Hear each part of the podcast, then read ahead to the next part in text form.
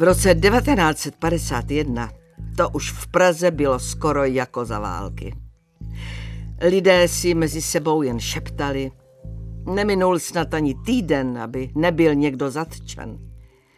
Když večer zazvonil zvonek u dveří, každý zbledl. Nestraníci si teď trochu oddechli. Zatýkání se soustředilo většinou na členy strany. Množily se sebevraždy, některé dosti záhadné, jiné zcela jasné. Když do bytu jednoho z významných činitelů vstoupili dva soudruzi v civilu, ani nečekal, co mu řeknou, vyšel druhými dveřmi ven z pokoje, vzal revolver a zastřelil se.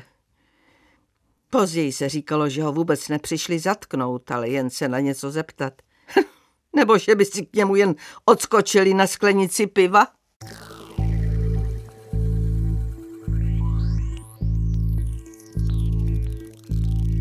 Tak vzpomínala Heda Margoliová Kováliová na období počátku 50.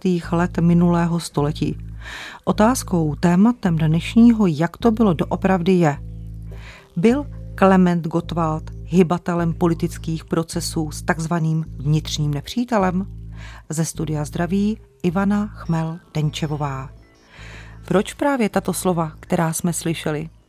Heda Margoliová Kováliová byla česká spisovatelka a překladatelka. Současně byla manželkou náměstka ministra zahraničního obchodu Rudolfa Margolia, který byl zatčen tajnou policií a postaven před soud společně s Rudolfem Slánským. Byl popraven jako jeden z hlavních členů tohoto spíkleneckého hnutí.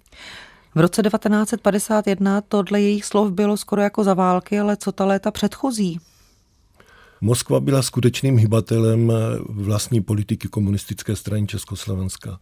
Do února 1948 byla ochotna respektovat jejich koncepci specifické československé cesty k socialismu. Ale po únoru 1948 to rozhodně odmítla a požadovala po nich následování moskevské linie. A tak byli vysíláni do Československa sovětští poradci. Dva z nich, Lichačev a Makarov, pak zpracovali přísně tajný dokument, který zhrnoval jejich poznatky a adresoval ho do Moskvy, radě ministrů Sovětského svazu. Bylo to v březnu roku 1950. Byly získány důkazy o nepřátelské činnosti prováděné ministrem zahraničních věcí Československa Klementisem a také předsedou sboru pověřenců Slovenska Husákem, pověřencem školství na Slovensku Novomeským a dalšími. O všech těchto materiálech jsme řádně spravili soudruha Gotwalda, avšak bez ohledu na zřejmou závažnost důkazů, vypovídajících o tom, že na některá místa v řídícím státním aparátu pronikly osoby nepřátelské demokratickému Československu i Sovětskému svazu, spojené s angloamerickými kruhy, těmto důkazům se do poslední chvíle od soudruha Gotwalda ani vedoucích orgánů Československé státní bezpečnosti náležitého ocenění nedostalo. A dále bylo v daném textu také uvedeno. Potvrdila se nám skutečnost, že ještě při prvním setkání s námi 27. září 1949 soudruh Gottwald řekl, že si nemyslí, že by se angloamerická špionážní síť v Československu rozrostla do rozměrů spiknutí odhaleného v Maďarsku a že českoslovenští ministři podle jeho názoru nemohou být zapleteni do špionáže. Dále se soudruh Gottwald při setkáních s námi nejednou k této otázce vracel. Jmenovitě uváděl složení vlády, každého jejího člena kladně politicky charakterizoval a řekl, že každého osobně zná už mnoho let. Přičemž tvrdil, že u nich žádný rajk není. O tom je přesvědčen. Já jsem měl to štěstí, že jsem mohl několik let po sobě studovat v moskevských archivech a v jednom z nich, v bývalém archivu Kominterny, jsem našel tajný dopis, který právě Lichačev s Makarovem poslali soudruhu generálovi Abakumovovi, což byl šéf sovětské tajné služby a v tomto dopise si na Gotwaldovo chování, na Gotwaldovi postoje, jeho neochotu zakročit proti vlastním soudruhům silně stěžovali. A právě z tohoto dokumentu jsme slyšeli předchozí citace. Kdo vůbec byl Rajk? Proč se na něj odkazovali? Láslo Rajk byl významný funkcionář maďarské strany pracujících, což byla obdoba Československé komunistické strany. V Československu se ještě vnitřní nepřítel mezi komunisty nehledal, kdežto v Maďarsku politicky vykonstruovaný proces právě s Rajkem začal 16. září roku 1949. A mezi uvězněnými se ocitnul také československý občan Gejza Pavlík a ten, když se z maďarského vězení vrátil zpět do Československa, tak řekl. Několikrát jsem byl dotazovaný, koho znám a s kým jsem ve styku z vedoucích a státních činitelů. Hlavní zájem byl o Klementise a Gemindera, nechtěli mě věřit, že se s Klementisem blíže neznáme. Kolik lidí bylo vůbec v Maďarsku tehdy obviněno? Maďarská tajná policie začala vyslýchat velké množství komunistických funkcionářů a ti upozornili na více než 526 zahraničních komunistů, kteří měli být do toho Rajkova spiknutí zapletení a z nich mělo být přes 300 československých občanů. Na jejich usvědčení měli Maďaři mimořádný zájem. Bylo naprosto jasné, že v tom procesu s Rajkem zazní jejich jména a bylo nemožné, aby současně zastávali vysoké funkce v československém státním a stranickém aparátu. Proto usilovali o to, aby byli také odhaleni jako zrádci. I z toho důvodu že údajní vnitřní nepřátelé mohou být v Československu, se právě do Prahy vydal Zoltán Biro, maďarský představitel ústředního výboru strany obdobné naší komunistické straně Československa. Setkal se osobně s Klementem Gottwaldem 5. září roku 1949 a pak napsal zprávu, kterou adresoval kam jinam než do Moskvy. Vedoucí činitelé komunistické strany Československa nedocenují mezinárodní význam případu Rajk a domnívají se, že je vedení maďarské strany práce chce vtáhnout do nějaké nepříjemné a podezřelé záležitosti proto, aby ulehčilo svému vlastnímu postavení. Mám pocit, že Gottwald a Slánský moc nevěří tomu, že, jak už to jednou řekl soudruh Gottwald, by se staří zasloužilí členové strany mohli stát špiony. Gottwald také projevil nedostatečnou informovanost o stavu vyšetřování angloamerických agentů v řadách KSČ a mluvil se mnou poněkud podrážděným tónem. Byla to taková zvláštní situace, nejenom Maďarsko, ale i v dalších státech komunistického bloku se hledal onen vnitrostranický nepřítel a Československo jakoby žádného nemělo. V jaké situaci v rámci komunistického bloku států jsme se ocitli? V roce 1948 došlo k roztržce Sovětského svazu s Jugoslávií. Stalin chtěl zabránit tomu, aby se takováhle situace opakovala a proto se rozhodl uspořádat výstražné procesy, soudní procesy s významnými představiteli komunistických stran těchto států. Ty procesy proběhly v Polsku, v Albánii, v Bulharsku, v Maďarsku, jenom v Československu to nebylo. A Zoltán Biro také psal, že Gottwald byl podrážděn, když on takto informoval Moskvu. Jak to přečíst? Gottwald byl podrážděn z toho důvodu, že on si ty procesy nepřál. On měl zkušenosti ze Sovětského svazu z konce 30. let, kdy tam probíhaly procesy s Bucharinem, Zinověvem a Kameněvem a nechtěl, aby k něčemu takovému došlo i u nás.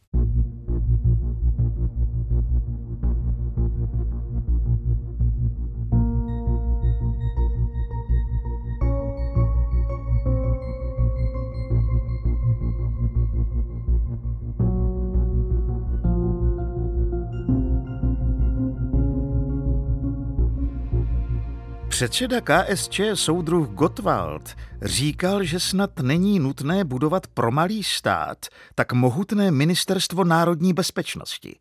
Během jednání, které trvalo čtyři hodiny, také několikrát vyslovil přání nerozšiřovat ministerský aparát s poukazem na to, že situace je jiná než v roce 1948. Tak zněla další informace, která byla poslána do Moskvy. Jejím autorem byl další ze sovětských poradců, tentokrát správce ministerstva státní bezpečnosti moskevské oblasti Bojarský. Jaká byla jeho tehdejší role?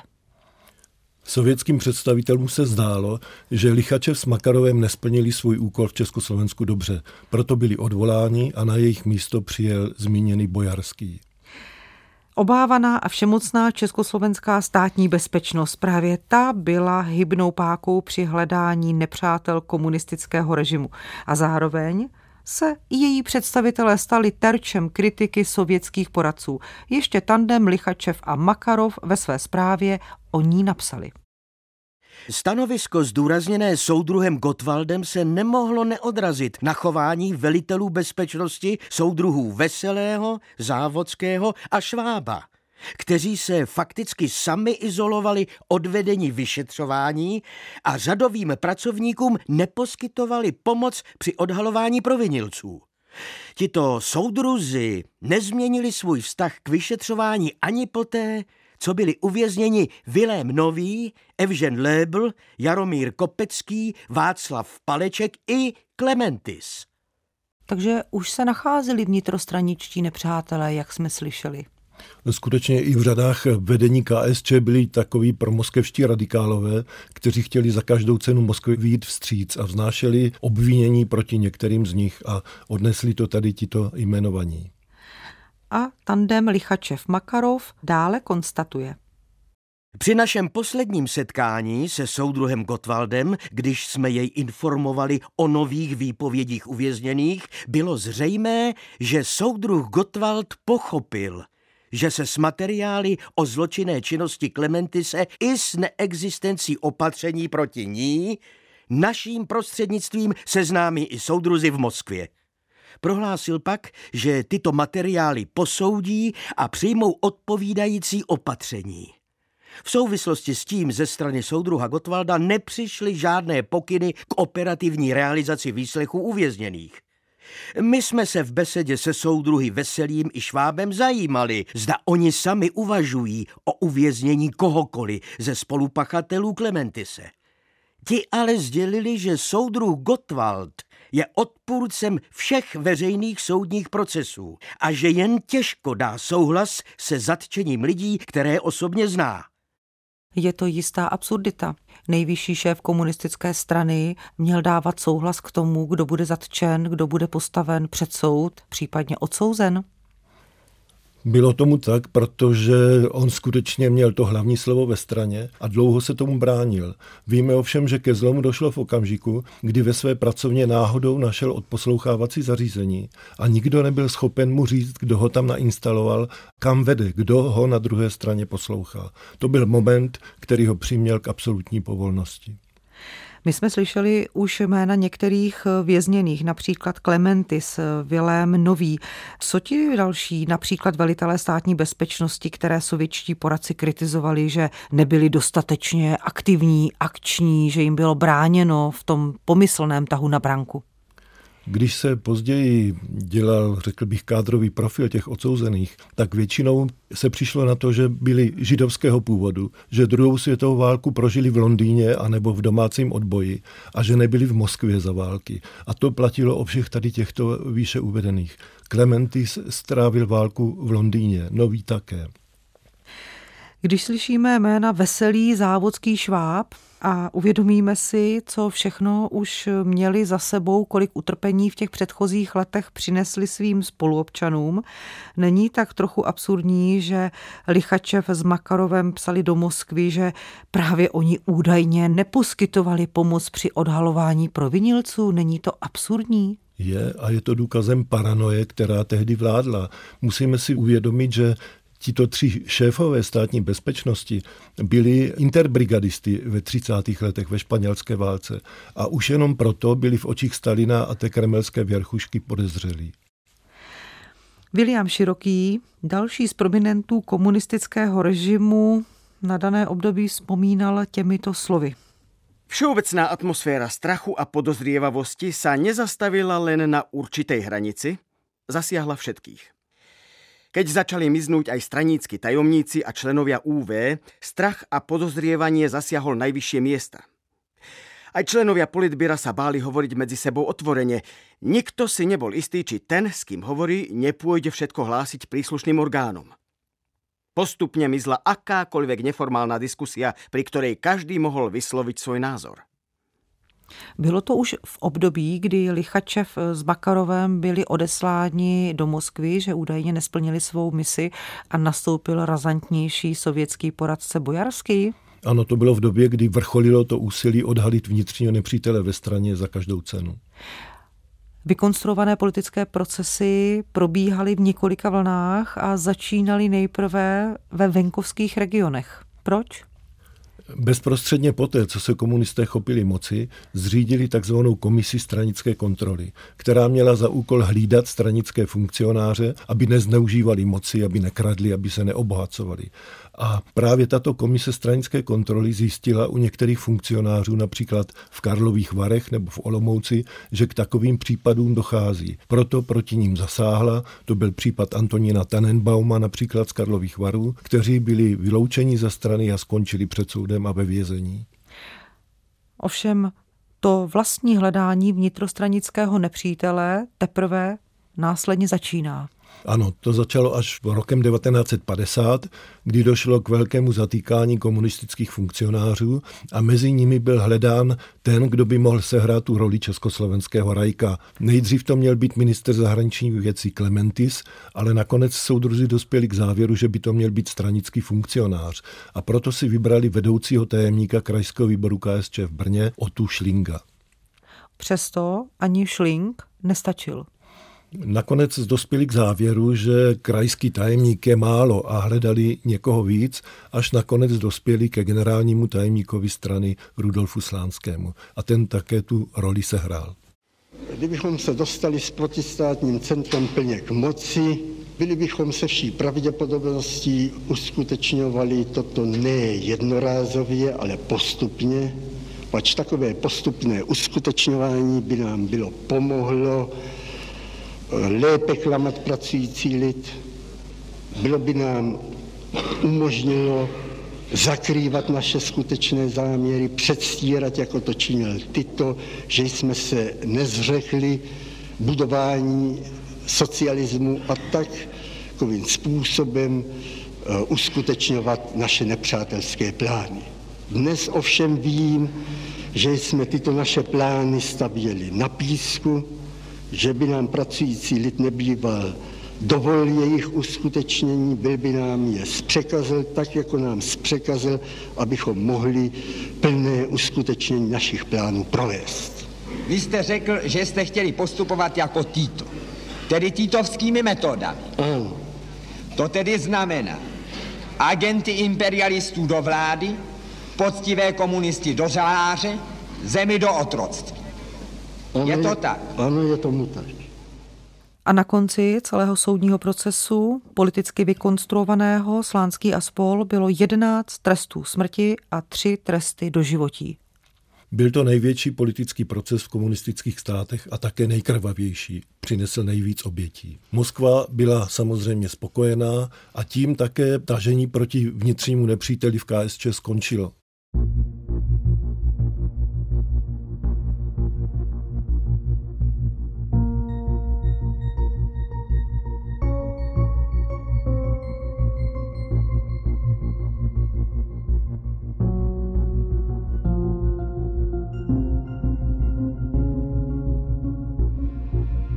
Viktor Knap, právník a komunistický politik, ve svých pamětech vzpomíná.